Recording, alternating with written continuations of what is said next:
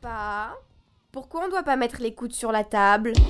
Elle a quel âge, notre dindonne C'est très bon, les portugaises bien grasses aussi, mais pourquoi pas aussi un plat de moule Qu'est-ce qu'on boit avec tout ça? Plus sec, hein? Mais si on repassait à la recette de notre dindonne Vous pouvez utiliser aussi un dé à coudre, car vous allez enlever les yeux et la langue. Et puis je pense qu'on va sauter le fromage. Les coudes sur la table, l'émission gourmande et pleine de saveurs de Radio Campus Paris. La nouvelle est tombée cette semaine. D'après la revue Nature Plants, l'agriculture biologique serait capable de nourrir la planète entière. 40 ans de recherche qui démontrent que le bio, sous certaines conditions, est un système viable. De quoi faire taire les agrochimistes qui brandissent le sempiternel argument du rendement trop faible et du risque de perte en cas de maladie. Oui, mais encore faut-il penser en termes de diversité variétale. Une variété de blé, par exemple, sera productive dans une agriculture conventionnelle et insatisfaisante dans une culture bio. Mais une autre variété par exemple ancienne, elle sera plus solide et plus à même de se défendre contre des maladies tout en restant productive. C'est ce que font les vignerons dont on parle chaque mois, qui pratiquent la sélection dite massale et qui reviennent vers des cépages oubliés. Mais revenons-en au blé, dont on va largement parler aujourd'hui, puisque le thème de notre, émission, pardon, c'est le pain, symbole français et aliment quotidien. Malgré l'explosion du sang gluten, bah, le pain reste présent sur notre table à chaque repas. Dans les restaurants, on le bichonne, dans les brasseries aussi, on s'intéresse à lui plus que jamais, on le sert réchauffé, accompagné de beurre. Là où il y a encore quelques années, bah, on le trouvait dans des corbeilles à pain avec euh, une baguette industrielle pas très bonne, découpée en morceaux. De l'eau, du sel, de la farine et des levures, le pain ne contient dans sa forme la plus simple que quelques ingrédients, mais peut, lorsqu'il est bon, se substituer à tout un repas. Alors militons pour le bon pain bien cuit et dans le meilleur des mondes, mangeons le bio. Les coudes sur la table. Les papilles qui pétillent sur Radio Campus Paris. Alors bonsoir à, à toutes et à tous. Aujourd'hui, c'est une émission sans Lise puisque Liscom euh, est au Japon, voilà. Donc, euh, elle nous a fait un petit reportage. Euh, elle nous a fait un petit reportage qu'elle nous a envoyé à la ferme du Moisan, dont on parlera tout à l'heure. Mais j'ai le plaisir néanmoins d'accueillir euh, un nouveau chroniqueur et des invités. Estherelle Payani, bonjour. Bonjour. Vous êtes critique culinaire pour Télérama Sortir. Vous avez euh, récemment remplacé euh, Roland Zemmour, qui officiait de, depuis quelque temps là-bas. On ne remplace pas Roland, on lui succède. On lui succède. Et vous possédez également un blog, Esther Kitchen, depuis, depuis longtemps maintenant. Depuis mais... une dizaine d'années, ça oui. commence à faire. Voilà. donc vous passez votre vie à table, on peut le dire, et vous avez la chance de goûter tous les pains de la capitale ou presque. Donc euh, vous pourrez nous, nous, faire un état des lieux euh, du pain sur les tables parisiennes. Tanguy Lahaye, bonjour. Bonjour. Alors vous êtes néo-boulanger, on aime bien utiliser le, le, le, le préfixe, pardon, néo maintenant un peu. Donc euh, néo-boulanger, fraîchement reconverti après avoir été cuisinier et euh, directeur de restaurant. Euh, et vous officiez à la boulangerie du pain, euh, bah, elle aussi nouvelle, au 20 boulevard des Filles du Calvaire à deux pas donc de notre radio qui se situe elle-même place des Vosges ou presque. Et oui, adresse chic pour les auditeurs qui l'ont oublié. Et on salue aussi Fabrice Tessier. Salut Bonjour Fabrice, Louis. Qui vient remplacer euh, Thomas Wolfman, notre habituel chroniqueur sur le vin aujourd'hui, et qui va nous parler du rôle des levures dans le vin, c'est ça? Des levures dans le vin, vaste programme, mais un vrai sujet de méditation. Voilà, et à la réalisation, on salue Nedjim Danimon Gaba, pardon, je vais y arriver, c'est la première fois qu'on travaille ensemble. Voilà, donc c'est parti pour euh, une heure euh, d'émission et on commence d'abord en musique avec Esperanza Spalding.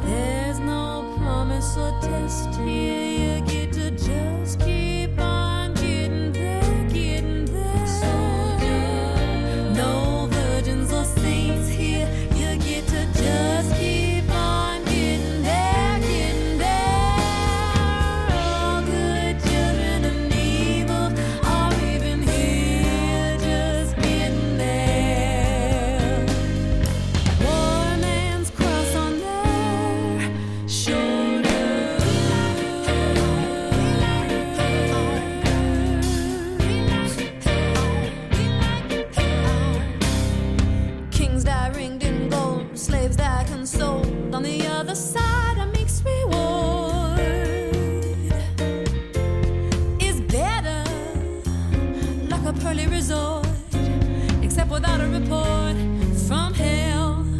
How on earth can you tell? Burn or charge or hate, judgment, debate, how to curse or sin and compensate.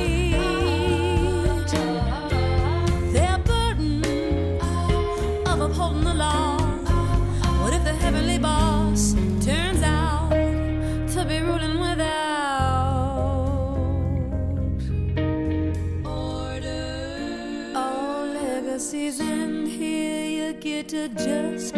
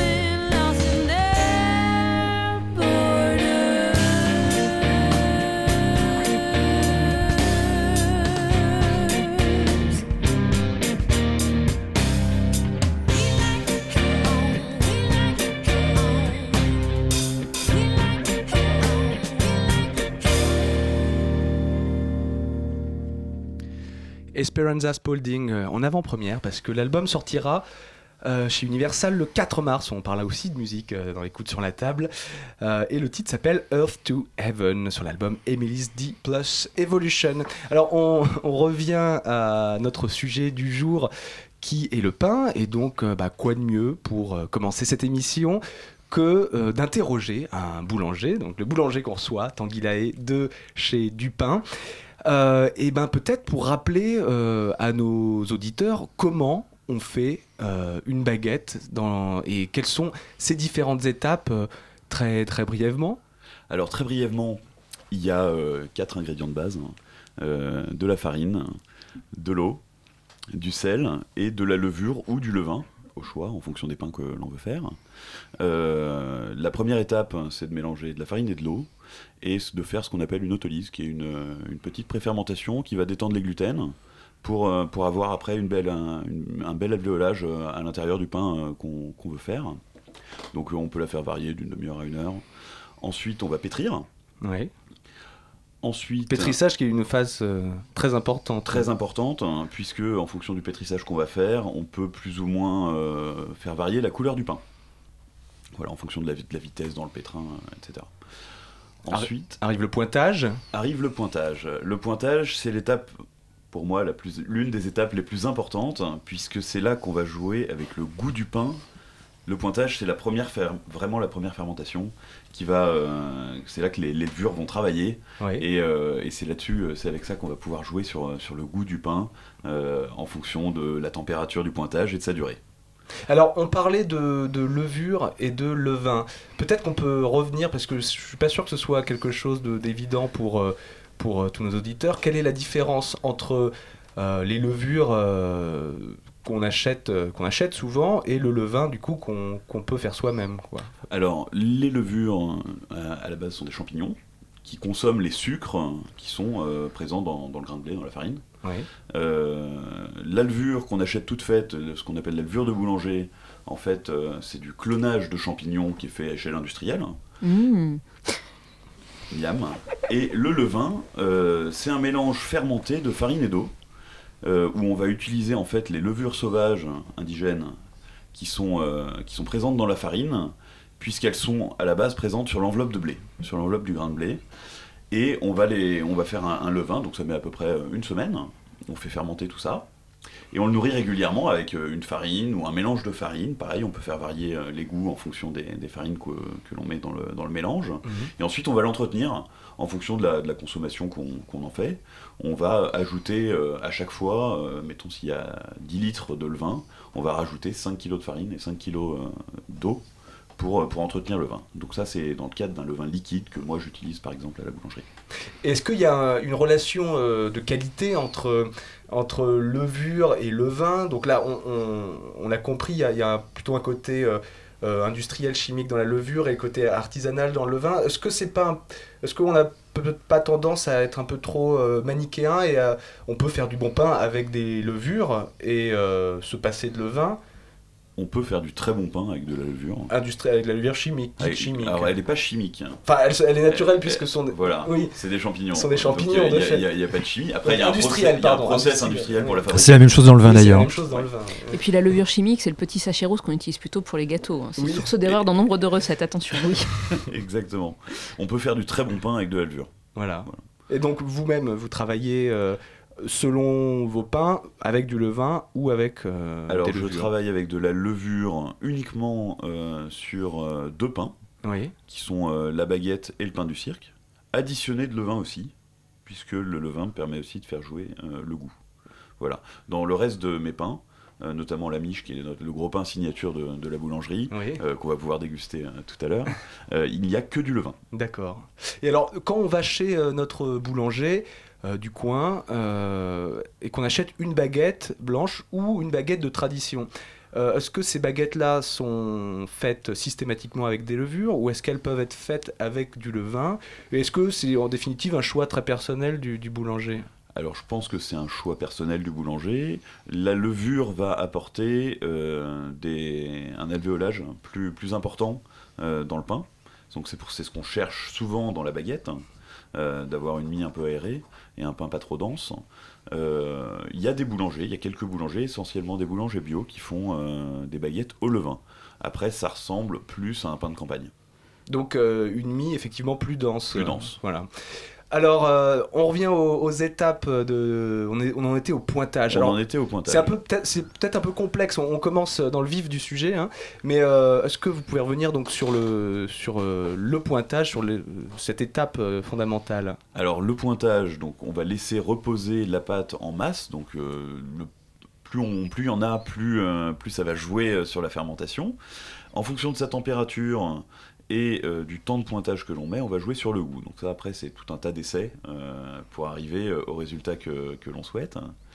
Et ensuite on va diviser cette pâte pour euh, faire des portions Voilà. en fonction de la taille des pains qu'on veut faire. Alors, vous parliez de température, c'est un élément euh, très très important, je crois.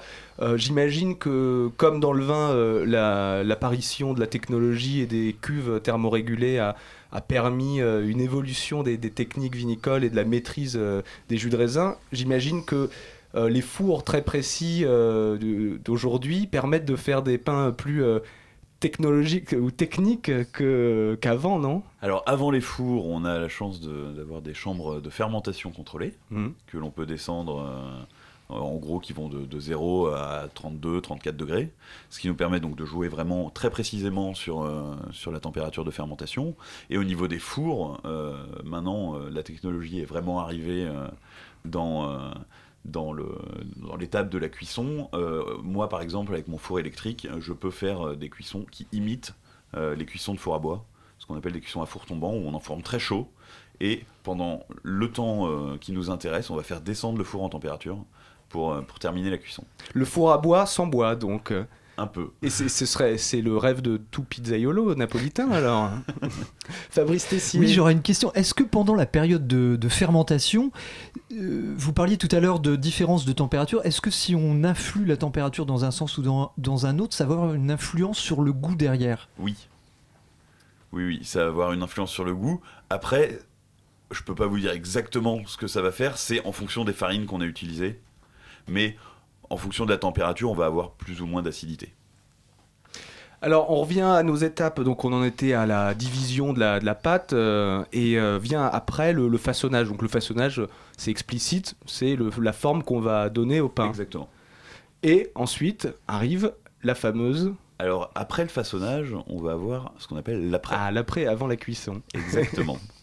Donc, l'après, ça correspond à quoi? Alors, euh, l'après, ça correspond euh, à la dernière étape euh, de fermentation de la pâte, hein, qui, où on va faire vraiment lever le pain juste avant l'enfournement.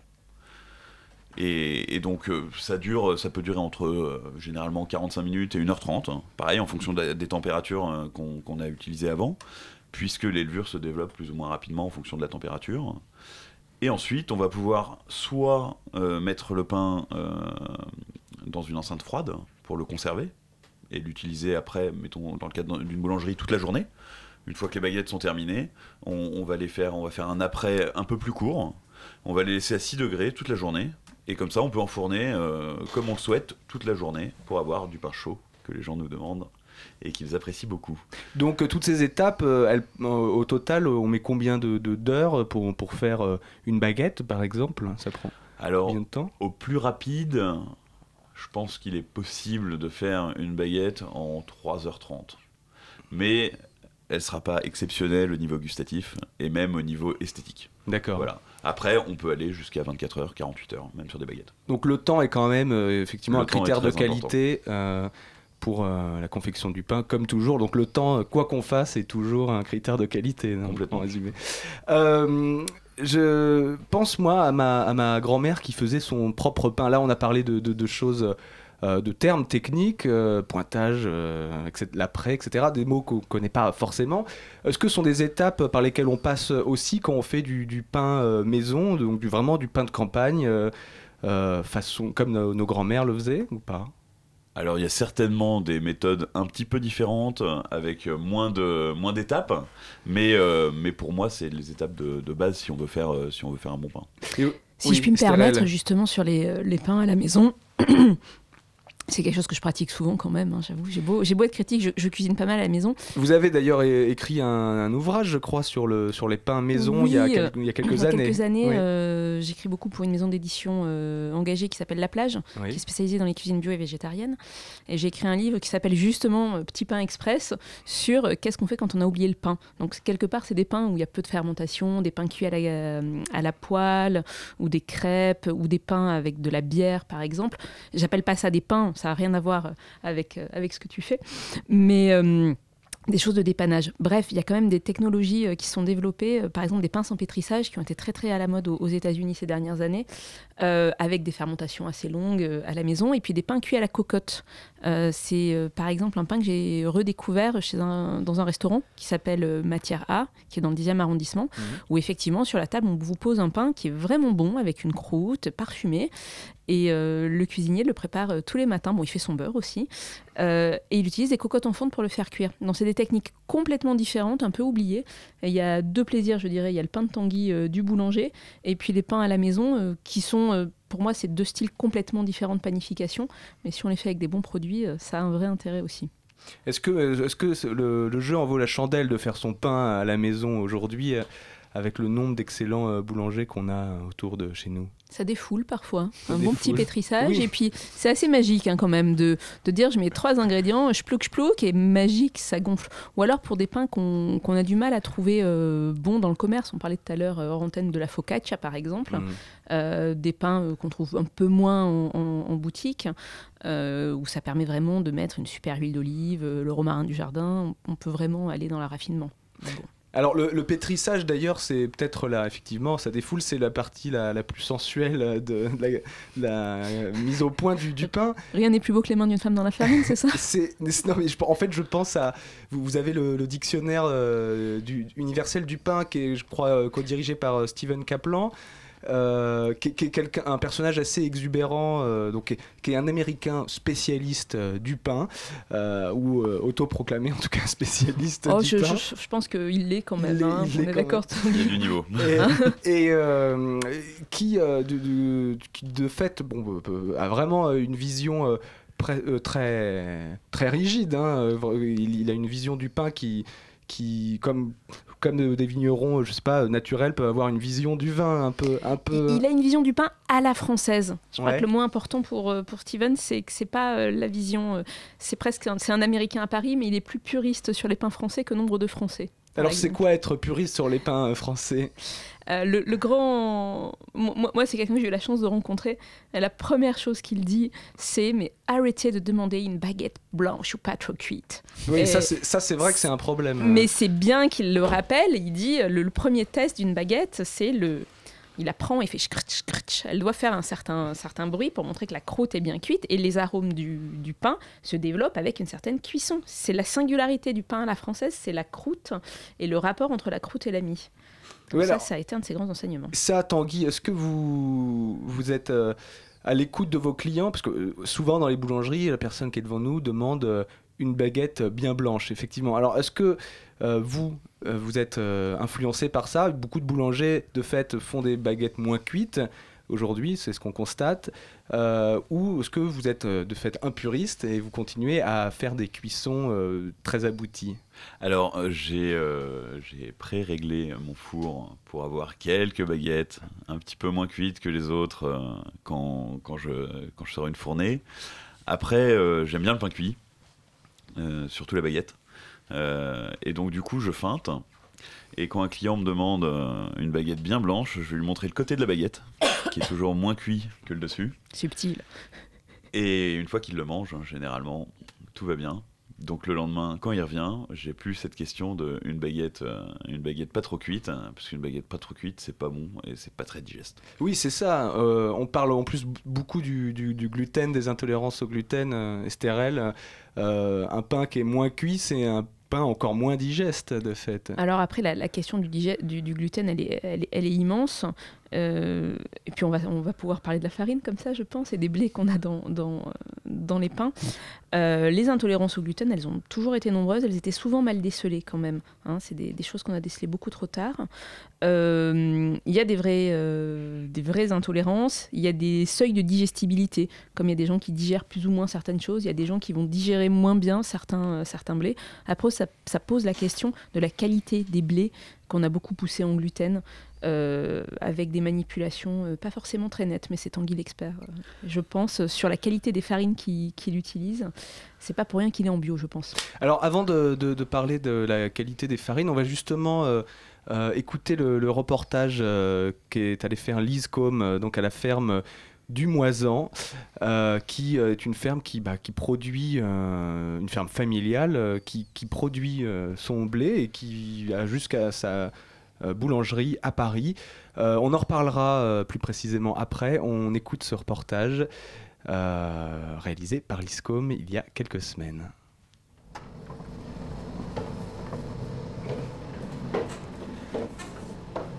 Voilà, donc là on va aller dans la meunerie.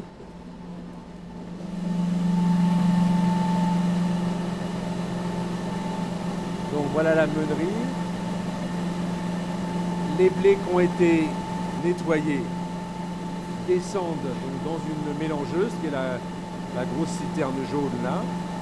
Dans cette mélangeuse, on brasse, donc les, là cette année on a trois variétés, on les brasse bien euh, pour que ça soit bien homogène et on réhumidifie puisqu'on on stocke des blés à, à 12% d'humidité, on les fait remonter à 15. Donc on rajoute de l'eau, on mélange, on laisse reposer pour que le grain s'imprègne bien d'eau et il est prêt après pour partir euh, dans la meule. Pourquoi on humidifie?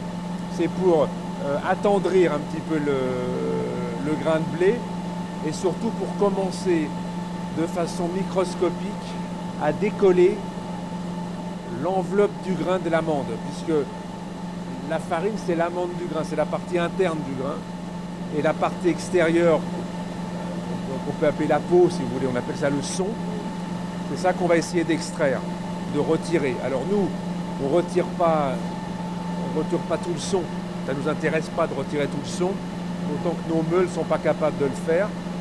C'est pour ça qu'on a une farine semi-complète. Est-ce que c'est du T80 C'est une T80, on est même un peu sur des un peu plus forts là maintenant, on est sur des T80 T110. Voilà le premier travail. Qui ressemble déjà à de la farine. C'est déjà de la farine, mais c'est. Alors ça c'est de la. Dire c'est de l'intégral, il y a tout là-dedans. hein. Il y a, il y a de la farine, il y a du son, c'est très granuleux encore. C'est un, un premier travail. hein. Quand on sent, elle est, elle est légèrement tiède parce que c'est la friction de- de- du blé euh, avec les pierres. D'ailleurs, le moulin, quand on le tousse, il est chaud. hein.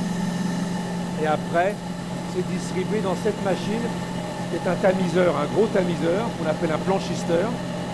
Ce n'est qu'un jeu de tamis et on sépare les parties les plus fines qui sont la farine, les parties les plus grossières qui sont le son ou qui sont des semoules qui vont être retraitées par une deuxième meule pour essayer d'en extraire encore euh, de la farine. Vous voyez, de, ce produit-là, on extrait encore, on arrive à faire ressortir encore de la farine qui va repasser dans le tamiseur, qui va être re- re- retrié. D'un côté, il y a de la farine qui va partir et de l'autre côté, on va encore avoir un produit un peu chargé qui passe dans la troisième meule et elle vient faire un travail de finition du produit. Si vous voulez, la meule, c'est très spécial comme mécanique. Autant les moulins industriels sont des cylindres métalliques horizontalement, on fait passer le produit au milieu, et comme ce sont des cylindres métalliques, ils ont une très très grande précision de, de grattage. Ils vont gratter le grain, ils vont gratter pour aller chercher la farine. Nous, c'est différent. Nous, on écrase et on, et on tamise après. Donc, on est moins précis, mais c'est ce qu'on cherche. On cherche pas, on cherche pas à faire de la farine blanche. Qu'est-ce que le son apporte euh, dans la farine? Alors, le son, euh, bah, c'est l'apport de fibres. Hein, tout le monde veut manger de la fibre. Et la meule de pierre, elle protège le germe du blé. Alors, le germe du blé, c'est tout petit. C'est une toute petite partie du grain, euh, mais c'est extrêmement riche en oligo-éléments. Si vous voulez, c'est un vrai, c'est un, véritable aliment. C'est assez, nourrissant, c'est très goûteux. Ça donne au pain un goût particulier. Et ça, c'est lié au type de farine qu'on fait ici. Et on stocke ici. Donc tout est par l'eau, c'est-à-dire qu'on a une très grande traçabilité, à savoir que ce lot-là, euh, si je vais rechercher dans mes, fiches euh, euh, et dans mon, informatique, je sais de quelle parcelle de blé ça vient, ce qui s'est passé, ce qu'on y a fait, les problèmes qu'on a pu y avoir. Enfin, il y a une traçabilité absolument totale du moment où on a mis la graine en terre jusque- jusqu'en sac. Donc on, on suit le produit jusqu'au bout. Et donc là, c'est en attente pour être traité par la, pour être utilisé par la boulangerie. Et elle fait ce qu'on appelle son plancher. C'est-à-dire qu'autrefois, comme on mettait les, les sacs de farine à même le sol sur les planchers, l'expression est restée, donc la farine fait son plancher, donc elle attend un petit peu. On a toujours des lots d'avance euh, pour pas travailler trop à flux tendu et que- et que- et qu'elle puisse attendre. Ils ont, a toujours de meilleurs résultats euh, au fournil quand elle a fait un peu de plancher, quand elle a attendu un petit peu. Bah, merci Marc, on va rejoindre vos fils. je vous en euh, prie, on va aller revoir nos fils qui vont vous parler de la partie boulangerie. Euh, Voilà le fournil. Je vais d'abord vous présenter les gens qui travaillent avec moi. Euh, Erwan, qui est un apprenti de cette année. Céliano, qui est le deuxième chef boulanger. Antonin, qui est en fin d'apprentissage. Massimo, qui est le chef boulanger. Bonjour. Euh, Vous, moi, en fait, vous êtes Émile moi, je suis Vinocourt. Voilà, exactement. J'ai fait une école de gestion hôtelière.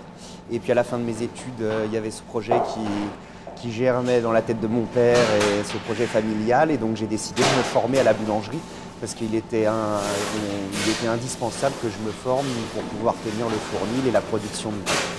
Voilà, donc j'ai j'ai rencontré un monsieur qui s'appelle Max Zanata qui m'a formé, qui m'a appris à faire du pain, qui m'a appris à faire notre pain avec nos farines à nous. Voilà, moi ça m'intéresse pas du tout d'aller acheter de la farine à un meunier et de la transformer. Ce qui m'intéressait c'était de transformer les, blés, les blés de la ferme et de sauver cette exploitation familiale qui était très compliquée si on restait uniquement en, grande culture. Il fallait absolument trouver un moyen de se diversifier pour qu'elle reste dans la famille. Donc je ne sais pas si on a choisi le plus, le plus simple. En tout cas, c'est passionnant et, je regrette pas du tout. Et, et j'y ai pris goût parce que je ne suis pas un boulanger de. Quand j'avais 15 ans, j'ai pas décidé de faire de la boulangerie comme les apprentis qui travaillent ici.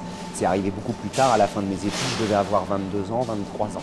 Voilà, donc j'ai beaucoup travaillé, on a travaillé des recettes, je travaille encore avec ce monsieur et j'ai appris la boulangerie euh, euh, voilà, avec, les farines que mon père fabrique. Donc euh, on récupère, on récupère la farine, on la pétrit. On fait des pétrissages très lents pour que les arômes se développent lentement. Il y a de l'eau, du sel et du levain liquide. Là, je suis désolé, on est en fin de production, il est 9h30, donc euh, il y a plus les, derniers pétrins sont sortis, mais on a de la pâte qui est là. euh, donc on fait des pétrissages très lents. Ensuite, il y a toute une recette. On laisse reposer un peu la pâte. Ensuite, on fait ce qu'on appelle, on décuve la pâte, on la sort du pétrin, on va la diviser.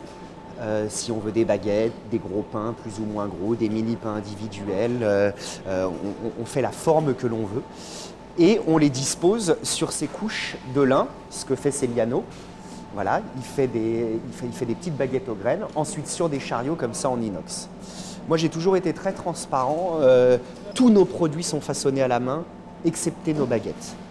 On sort presque 1000 baguettes par jour. Je ne peux pas les façonner à la main, ce serait trop compliqué. Puis on a un bon résultat en réglant cette machine précisément.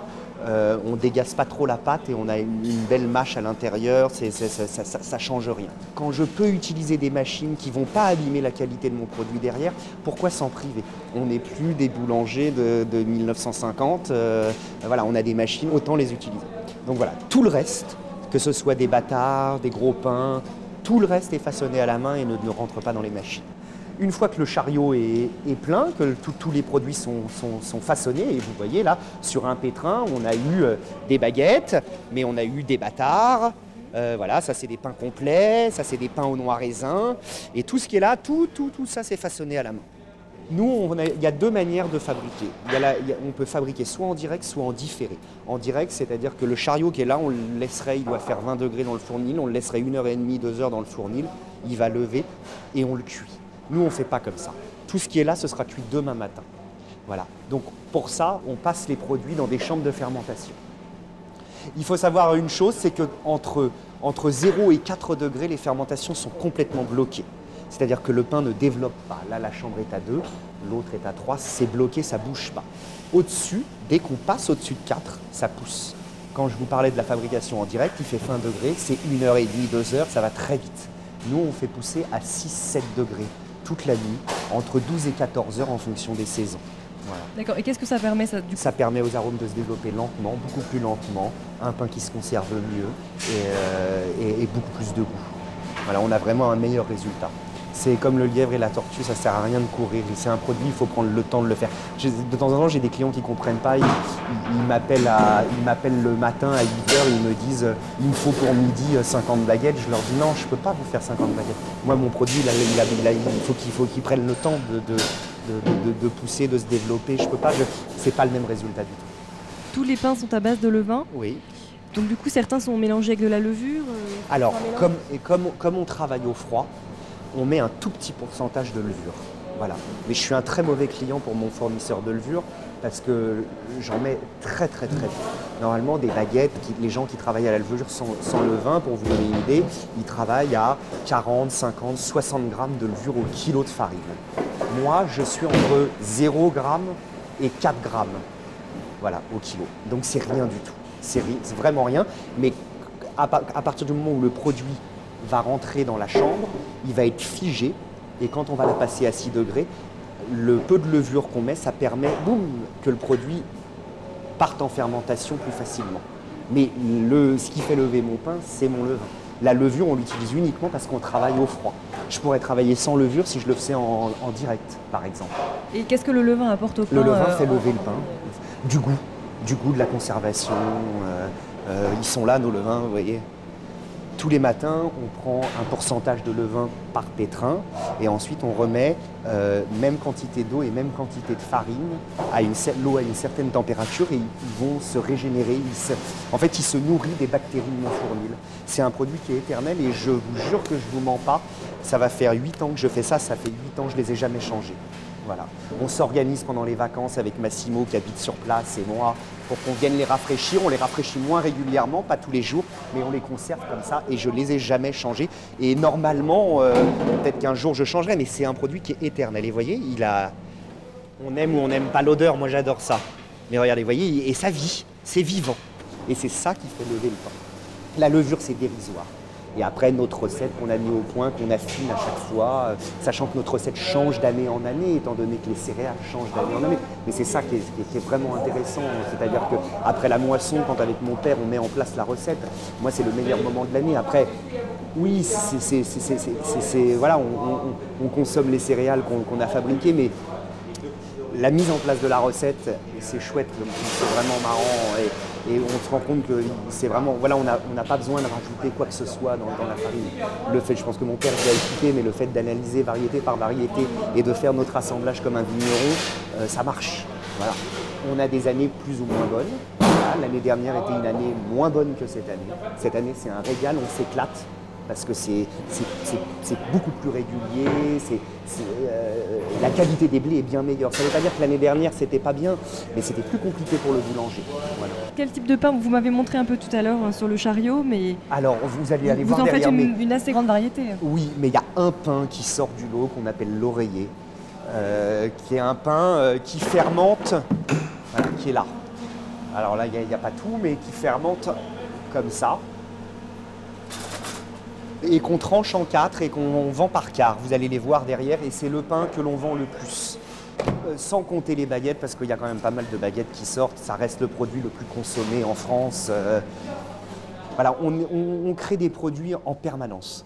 On a un stock de recettes euh, assez important et ça nous permet de varier. On se rend compte en tout cas pour la vente directe que les gens aiment bien le changement. Voilà, ils aiment bien avoir des nouveaux pains. Euh, là, on a un pain abricot noisette qui tourne. On voulait, on voulait le, le- le retirer de la vente euh, pour le faire tourner. On l'a fait et puis les gens se sont mis à se plaindre. Donc on l'a laissé. Euh, voilà, mais on a un pain au chorizo qui va arriver. On fait aussi des kouglof juste pour la période des fêtes. Voilà, la vraie recette alsacienne. Des brioches également Des brioches. Et tout ça à la farine de meule. Voilà, parce que normalement, une brioche, ça se fait avec une farine beaucoup plus blanche. Mais non, nous, il y a Ah oui, donc vous, aucune c'est avec autre- la farine c'est- T80, c'est la que même. la T80. Et voilà, on sort une, on sort une brioche. euh, Qui a l'air vraiment très bonne. qui est, qui est un peu plus. Voilà, c'est c'est un peu plus entre le pain brioché et la brioche. Voilà, mais elle a du goût, elle a des pains de mie, pareil, les pains de mie. On fait beaucoup de pains burgers pour les, pour les restaurants. Voilà, pareil, à la farine de meule, tout à la farine de meule. Voilà, Et celui qui se conserve le mieux, c'est l'oreiller. c'est ça. Plus c'est gros, plus ça se conserve. C'est quoi les meilleures conditions de conservation chez soi pour le pain? Dans un torchon. Tout simplement dans un torchon. Comme les grands-mères. Comme le pain autrefois, il faut le, le sortir des emballages et le mettre dans un torchon. Et voilà, et c'est comme ça qu'il se conservera le mieux. Jules? Bonjour. Vous êtes le frère d'Émile Je suis le frère d'Émile, Le fils de. Marc, donc j'ai rencontré les trois. Ouais. Vous vous occupez plutôt de la partie distribution. Exactement, de la, toute la partie commerciale, euh, de la petite boutique de Paris euh, dans le 17e et de toute la logistique de, euh, de nos clients professionnels, que ce soit des hôtels, des traiteurs, des restaurateurs. voilà, c'est toute la partie dont je m'occupe. Les clients particuliers peuvent trouver vos pains quelque part Oui, alors on a donc notre petite boutique à Paris qui s'appelle Émile et Jules. Qui se trouve Au 18 rue de la Terrasse dans le 17e, au métro Villiers. Et après, localement, vous pouvez nous retrouver à la vente à la ferme euh, tous les vendredis soirs de 16h à 19h30. Essentiellement sur commande, euh, c'est plutôt des clients habitués. On a toujours un peu plus de pain pour les, nouveaux clients. Après, on, distribue également le mardi et le jeudi à la gare de Montfort-la-Maurie-Méré sur le- la petite place du café euh, en face de la gare. On distribue également sur deux marchés, c'est comme ça qu'on a commencé d'ailleurs, c'est sur des marchés forains, euh, à Rambouillet le mercredi et le samedi, et à Chatou le samedi seulement. Et voilà, localement, c'est comme ça que vous pouvez nous retrouver en ce qu'on appelle nous en point de vente direct. Et après, on est distribué un peu partout, euh, euh, quelques grandes surfaces, et beaucoup de restaurateurs, beaucoup de traiteurs, beaucoup d'hôtels. voilà. La boutique de Paris, c'est là où vous pouvez retrouver la totalité de nos produits. Mais je vais même plus loin, les pains sont, en général, les pains, les tartes sont testés à la boutique en premier. Et j'ai entendu dire que vous cherchez un Et on cherche deuxième une deuxième boutique. boutique activement là pour 2016. On aimerait vraiment ouvrir en 2016. euh, en tout cas, on espère ouvrir en 2016 et on cherche un deuxième magasin euh, sur Paris. À bon entendeur. Ouais, exactement.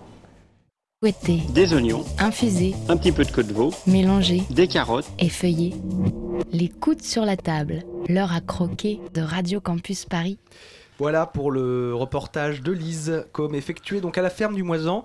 euh, qui est en lisière de, forêt de Rambouillet dans le département des Yvelines et qui est une ferme euh, familiale, euh, on l'aura compris, qui pratique tout et qui vend à Paris.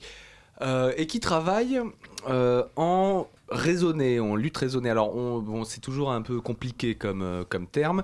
Vous, Tanguy Lahaye, vous travaillez avec des, j'allais dire des levures, des farines bio. Alors, quel est l'avantage et quel est votre engagement dans, ce, dans cette esthétique bio? Alors, on a choisi donc chez Dupin de travailler avec des farines bio, déjà parce que on nourrit les gens. Et euh, à partir de ce moment-là, pour moi, il n'est pas possible euh, de, mettre des produits euh, qui ne seraient pas sains. Alors, je dis pas que les autres ne sont pas saines, mais dans le bio, il y a moins de risques. Donc, euh, principe de précaution. Et, ensuite, parce qu'il y a peu y a peu d'agriculteurs bio, donc je me dis, il est, si on peut filer un coup de main et, aider au développement en, en ne prenant que du bio, ce sera plus simple. On s'est posé la question de faire éventuellement la baguette en conventionnel, parce qu'elle nous coûte cher en bio et on la vend euh, 1,10€, ce qui n'est pas excessif Oui. sur une baguette de tradition. Et on s'est dit, euh, après, ça va être très compliqué au niveau des pétrins, des nettoyages. Donc on a dit, hop, on passe tout en bio. Et, euh, et comme ça, au moins, ça nous permet de savoir un peu si euh, les meuniers sont un peu plus transparents. Et donc on sait exactement ce qu'il y a dans notre farine. Mais alors, euh, bio, est-ce que ce sont des, de- des meuniers euh, comme ça, euh, indépendants Parce qu'il y a aussi toujours le problème euh, du bio qui n'est pas totalement... euh, encore une fois, tout n'est pas aussi simple et il y a le bon d'un côté et les mauvais de, l'autre. quoi. On peut être bio et pas transparent et on peut travailler comme eux de manière locale et, être tout à fait transparent sans, sans se revendiquer bio. Si je puis me permettre, il y a quand même un, point sur la farine qu'on trouve dans les boulangeries conventionnelles, c'est que quand bien même euh, il y a écrit farine, dans, euh, tu m'arrêtes hein, Tanguy, il y a un pourcentage d'additifs autorisés naturellement dans la farine Exactement. qui aide à plein de choses, à la levée, à la conservation, à la couleur, je crois, à la blancheur notamment. Euh, et quand même, tu as un grand sac euh, avec écrit moulin de quelque chose, euh, farine pour baguette tradition française. Et quand tu te penches pour regarder, tu vois qu'il y a des enzymes, plein d'additifs. Il y a un petit pourcentage prévu. Et je crois que c'est là justement qu'il y a un vrai intérêt à avoir de la farine bio. Ça me fait étrangement penser au, à ce qui peut se passer dans le vin. Fabrice, par écho. Par rapport aux raisins et euh, comment ils sont traités. Bah, surtout par rapport à ce que la contre-étiquette de vin ne mentionne jamais en fait. Voilà. Tous les produits qu'on peut rajouter et qui ne sont jamais mentionnés sur la contre-étiquette Eh ben, parce que c'est pas exact- obligatoire. Eh ben, c'est exactement la même chose en fait. Voilà. Tanguy Alors, euh, nous, on a, on a décidé d'être complètement transparent. Donc, euh, en boutique, j'affiche exactement tout ce qu'il y a dans mes pains. Et surtout, je voulais travailler sans additifs. Puisque alors, les additifs sont là pour, euh, pour faciliter les- le, le travail du boulanger. Ouais. Euh, mais euh, je pense qu'il n'y a pas besoin d'en mettre. Euh, et surtout, vu qu'on travaille en bio, euh, si on rajoutait à, à côté euh, plein d'additifs, ça n'aurait aucun intérêt pour moi. C'est quel style d'additif qu'on trouve d'habitude dans les farines conventionnelles? Du gluten notamment? Ah, tiens donc. On rajoute du... Oui, mais alors en, en bio, on peut pas rajouter de, de gluten. On peut en rajouter aussi, mais moi, mon meunier, il va, être, très- il va être transparent, il va me dire si- s'il en a, s'il en a pas, euh, le, le pourcentage, euh, pourquoi. Euh, il va me dire, bah voilà, cette année, la récolte en bio, euh, elle a été pourrie, il n'y a pas de gluten dans le blé, euh, on peut pas faire, on peut pas faire de pain avec. Du coup, ils ont du gluten en réserve, on en rajoute un petit peu, à des doses que je connais, et donc euh, après, ça va nous permettre quand même de faire, euh, de faire lever le pain. Alors, en ce qui concerne euh, les, termes un peu techniques, euh, dans le reportage, on entendait parler de T80. Euh, Est-ce que vous pouvez peut-être euh, rappeler euh, aux auditeurs, tant qu'il est, ce que signifie ce T et ce chiffre qui le, succède? Alors le, le T, c'est la classification de la farine. Ça veut dire en fait le taux de cendre, qui est le, résultat de carbonisation de la farine. Alors je ne sais pas exactement comment les meuniers font pour calculer ça. En revanche, le, plus le chiffre après le T est élevé, plus la farine est complète, plus il y a d'enveloppes de blé, de son à l'intérieur. Donc on va partir de la T45 hein, qu'on utilise par exemple pour la pâtisserie, la T55 aussi. Ensuite, il va y avoir la T65 qu'on utilise pour la baguette de tradition, la T80 pour le pain de campagne. Ensuite, il peut y avoir de la T110 qu'on utilise, que moi je n'utilise pas. On va trouver dans le seigle de la T130. On va trouver dans le blé euh, la farine intégrale, la T150, et en seigle aussi après de la T170. Voilà. Et alors, donc, euh, grosso modo, plus le, plus le thé est élevé, euh, plus le pain est, est- est brun. Exactement. Voilà. Et plus la farine, donc plus la farine est complète, plus il y a d'enveloppes de blé euh, à l'intérieur, plus il y a de fibres. Bon, et être bio aujourd'hui, c'est être marginal. Estérel, vous, euh, vous qui vous baladez dans Paris, vous voyez rencontrer des boulangers sur les tables, euh, est-ce que est-ce qu'on revend- est-ce que c'est quelque chose qu'on met en avant le pain bio ou c'est encore quelque chose de très marginal? Le, le problème, c'est que le pain peut être bio et pas bon. Bah oui, c'est aussi. hein. Le problème majeur, euh, c'est que souvent, à un magasin bio, euh, voulez-vous du pain? Non, merci, j'ai déjà des briques à la maison. C'est un peu. euh, c'est pas toujours bien fait. Donc, euh, pour moi, d'ailleurs, c'est pas revendiqué haut et fort. hein. Chez Tanguy, il n'y a pas claironné partout euh, bio, bio, bio, bio, bio. je crois pas. pas hein. du tout. Moi je veux que les gens viennent d'abord parce que ça leur plaît, parce qu'ils aiment les produits. Et le bio, pour moi déjà c'est normal, donc c'est ensuite. Voilà, ils le voient, c'est affiché. On n'est pas encore certifié en bio, mais euh, ils peuvent voir tous nos produits. Je fais visiter le fournil à qui veut. Il n'y a, y a pas de problème, on est très très transparent là-dessus. Je pense qu'on peut faire du, du très bon pain conventionnel si on a des bonnes farines et qu'on ne travaille pas avec d'additi- des additifs, et il y en a qui le font. Bien sûr. Et, euh, et on peut faire du très mauvais pain bio. Donc la première question pour moi, c'est à table, quand il arrive, c'est un, est-ce qu'il est frais? Deux, est-ce qu'il est bon? Alors, euh, on va, on arrive, le- l'heure tourne euh, à, à l'heure de la chronique de Fabrice Tessier. On parle de bio, pas bio, et après, euh, je veux, qu'on parle justement de, l'état des pains sur, euh, sur les tables françaises avec Estérel. Donc, on a encore pas mal de choses à aborder. Euh, bio, pas bio, bah, c'est aussi donc la question du vin, des levures dans le vin, levure indigène, levure exogène. Fabrice, je te laisse parler de, nous parler de tout ça. Oui, donc bah, là où un boulanger va vivre une expérience quotidienne et renouvelée avec ses levures, un vigneron en aura beaucoup moins, mais elles dureront plus longtemps, quelques jours, quelques mois, parfois même quelques années. Et ça, cela va essentiellement dépendre de la manière dont il travaille. Car s'il est bien une question qui revient régulièrement dans le microcosme du vin, du vin, pardon, c'est bien celle-là.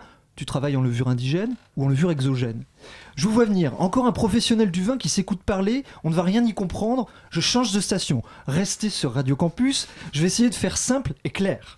Tout d'abord, l'homme fait du vin sur cette bonne vieille terre depuis 8000 ans. En 2010, des chercheurs ont retrouvé un complexe de vinification dans le Caucase, en Arménie pour être précis, avec des cuves de fermentation en argile datées de 6100 ans avant notre ère.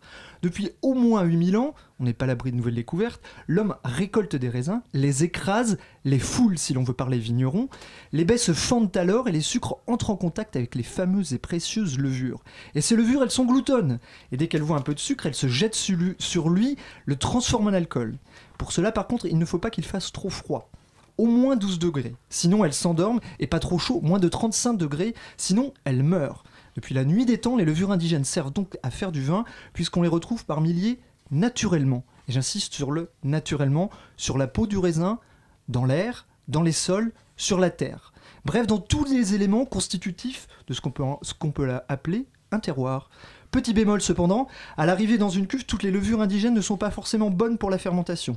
Certaines sont responsables de déviance, même si généralement, et après plusieurs jours, c'est le genre Saccharomyces qui prend le dessus et qui assure la plus grande partie de la fermentation.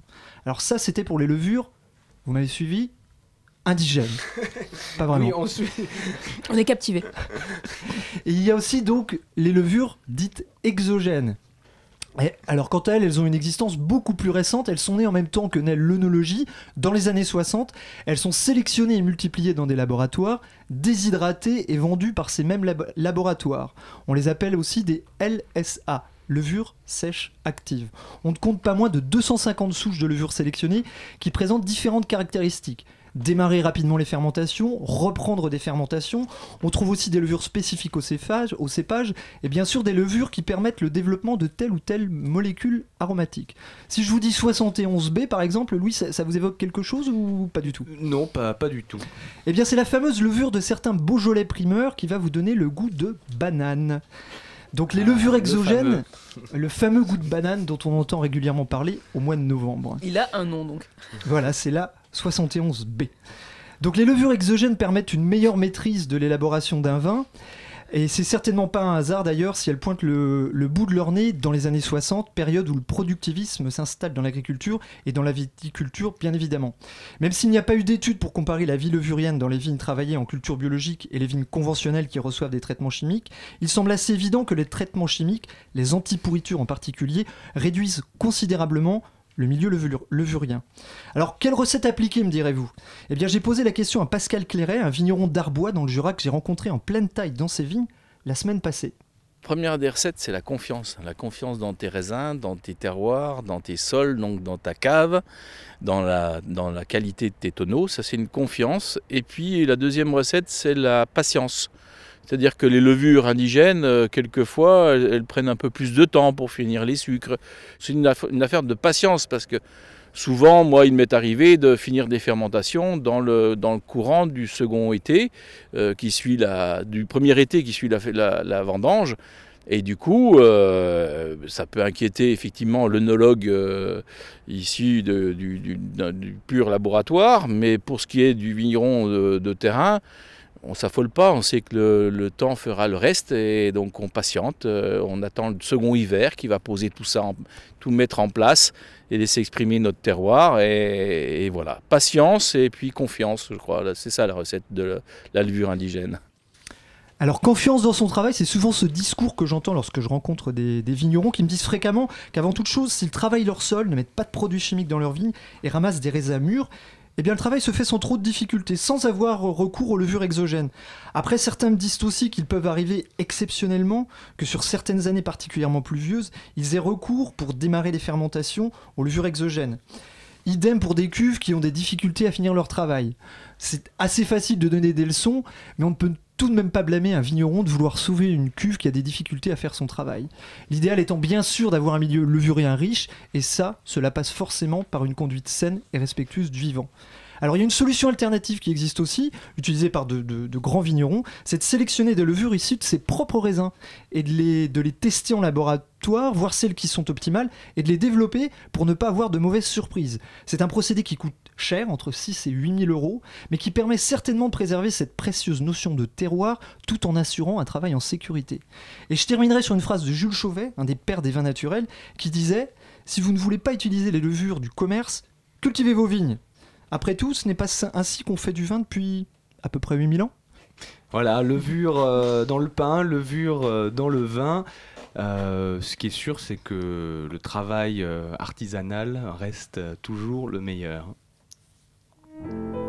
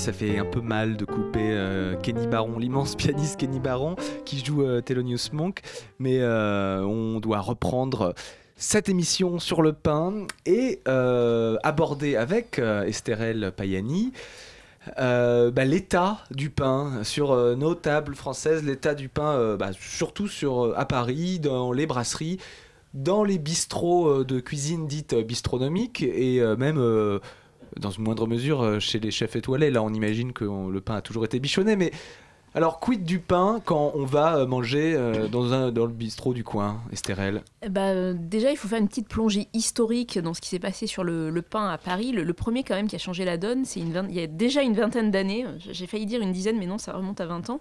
Avec l'apparition du, du pain poilane au levain, qui a quand même marqué un tournant historique euh, et euh, chez les boulangers avec le retour du levain. Alors, très marqué en acidité. hein. Ça a vraiment donné, euh, mis en tête dans les gens que le levain, c'était acide. Euh, mais il reste trace de cette période, tous les croques poilanes qu'on voit encore dans nombre et nombre de brasseries parisiennes. Ça, c'est resté. Je crois que c'est- ça a été le premier tournant, tournant euh, historique. Après, la, la deuxième vague qu'on a vue sur les tables, c'est Jean-Luc Poujoran qui avait euh, une boulangerie, hein, qui a arrêté et qui désormais ne fournit plus que des restaurateurs. euh, dans Paris, donc un pain à la croûte assez marquée, brune, torréfiée, qui se reconnaît quand même très très très facilement.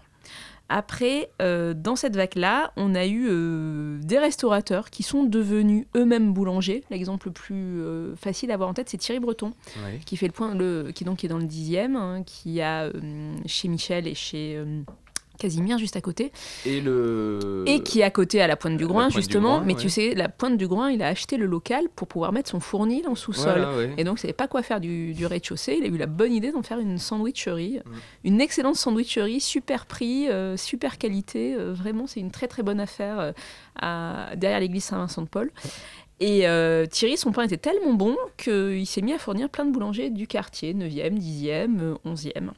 Après, euh, moi maintenant, sur les, pains euh, à Paris, évidemment, tu trouves à plein d'endroits de la baguette pas terrible, un peu sèche. Mais souvent, les gens ont à nouveau le réflexe d'aller trouver le boulanger du coin qui va leur trouver, qui, qui va chez qui ils vont se fournir régulièrement, ou alors qui vont leur préparer, quand on atteint un certain volume, du pain un peu plus sur mesure. Par exemple, je pensais à- au restaurant H, qui fait faire le pain euh, bah, euh, là euh, dans la même maison que Moisan. Moisan, ouais. Exactement. Bah, ils sont allés voir le, le boulanger du, du quartier et leur ont dit bah, est-ce que vous pouvez nous le faire un petit peu plus comme ci, comme ça? Donc ils ont une recette un petit peu particulière. Certains font faire des recettes un peu à façon, adaptées, pour aller dans leur restaurant. C'est quelque chose que fait aussi Dominique Sébron, qui est boulanger dans le 14e, Ouais. boulanger historique à- vraiment intéressant, qui fournit plusieurs grands restaurants, dont Jean-François Piège, euh, qui par exemple avait mis au point une baguette avec du sarrasin, de la farine de sarrasin autour, euh, vraiment intéressante, un peu torsadée, qui se reconnaît au premier coup d'œil et qui a une vraie singularité. Après, euh, la tendance très très nette, c'est de voir arriver des pains un peu tièdes sur la table, Oui. Euh, un peu plus croustillants. Tout de suite, c'est sexy quand ça arrive euh, sur la table, une baguette Plus un peu rustique chaude. aussi. euh, On, on délaisse un peu la baguette. Bah, on va la, vers la des baguette, très rustiques. voilà, la, la baguette globalement quand tu la vois sur la table, c'est dans le bistrot, ça reste basique. Dès qu'on voit arriver des pains qui ressemblent plus à des miches avec des croûtes un peu plus typées, où tu peux te dire tiens, hum, je suis dans le 11e, ah ça peut venir de l'autre boulange. C'est presque un quiz hein, quand on est euh, quand on est critique. euh, on regarde le pain, on dit alors ça peut être l'autre boulange, boulange, tac tac, on renifle et on fait des hypothèses avant de demander oh il est bon votre pain, il vient d'où? C'est euh, c'est assez euh, c'est assez drôle. Et euh, justement, ce pain tiède, c'est la vraie révolution au sens où c'est du pain pré-cuit. Donc beaucoup de restaurateurs m'en ont parlé. Certains boulangers comme Lalo se sont, en font beaucoup pour la restauration.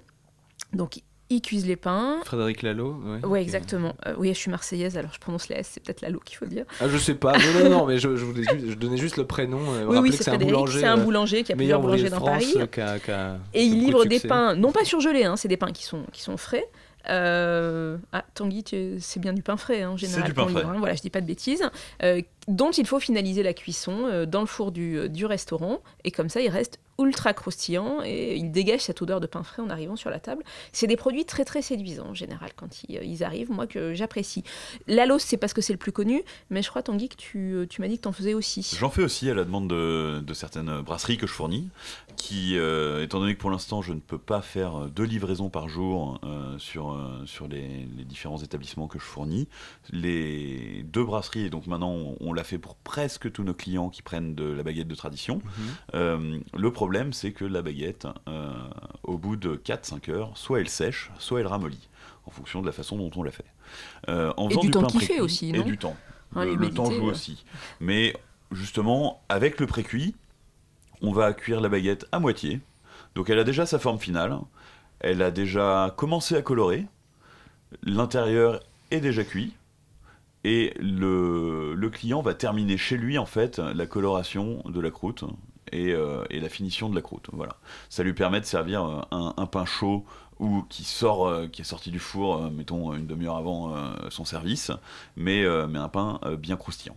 Et alors vos pains, on les trouve euh, dans quels euh, établissements pour, euh, Dans le quartier, il y en a par exemple Dans le Alors quartier, dans le du quartier, 4e, vous allez 11e trouver euh, mes pains euh, chez Glou, Jaja, Beaucoup, Grand Cœur. Ouais, qui sont, on, on peut le dire, les, les établissements. Les établissements de mes associés. de tes- de vos associés, oui.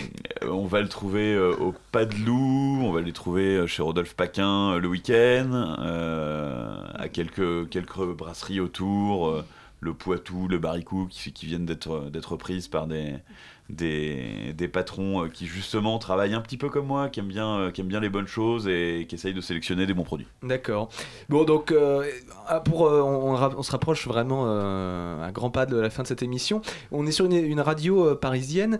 On, entend souvent dire que Paris a le monopole un peu de, de la baguette, en tout cas, à défaut du pain, de la baguette. Est-ce que c'est c'est vrai, euh, Estherelle euh, Payani Bah, il existe plus de 300 sortes de pain en France quand même. Et euh, on voit, alors il y en a certains qui ont presque disparu. euh, par exemple, quand on un- à l'Odève un pain plié, euh, des préparations très traditionnelles qui il n'y a plus qu'un ou deux boulangers qui, qui font ou des tourtes de seigle auvergnate par exemple. La, la tradition elle est vraiment marquée euh, dans ce pays-là. Donc euh, c'est un peu euh, finalement la baguette c'est pas forcément le meilleur pain pour représenter la, la France je pense. Oui. ça reste effectivement très très parisien. Bah, il y a beaucoup de choses à aller découvrir de par le monde. Voilà, ce sera le, le mot de la fin. Euh. Merci euh, à vous, Estherelle Payani. Donc, on retrouve vos écrits Merci, oui. euh, dans Télérama Sortir chaque semaine. Merci à Tanguy Lahaye. Merci Donc, beaucoup. on rappelle l'adresse 27 euh, boulevard, 20 euh, boulevard ah, pardon, Filles du 20 Calvaire, boulevard des Filles du Calvaire.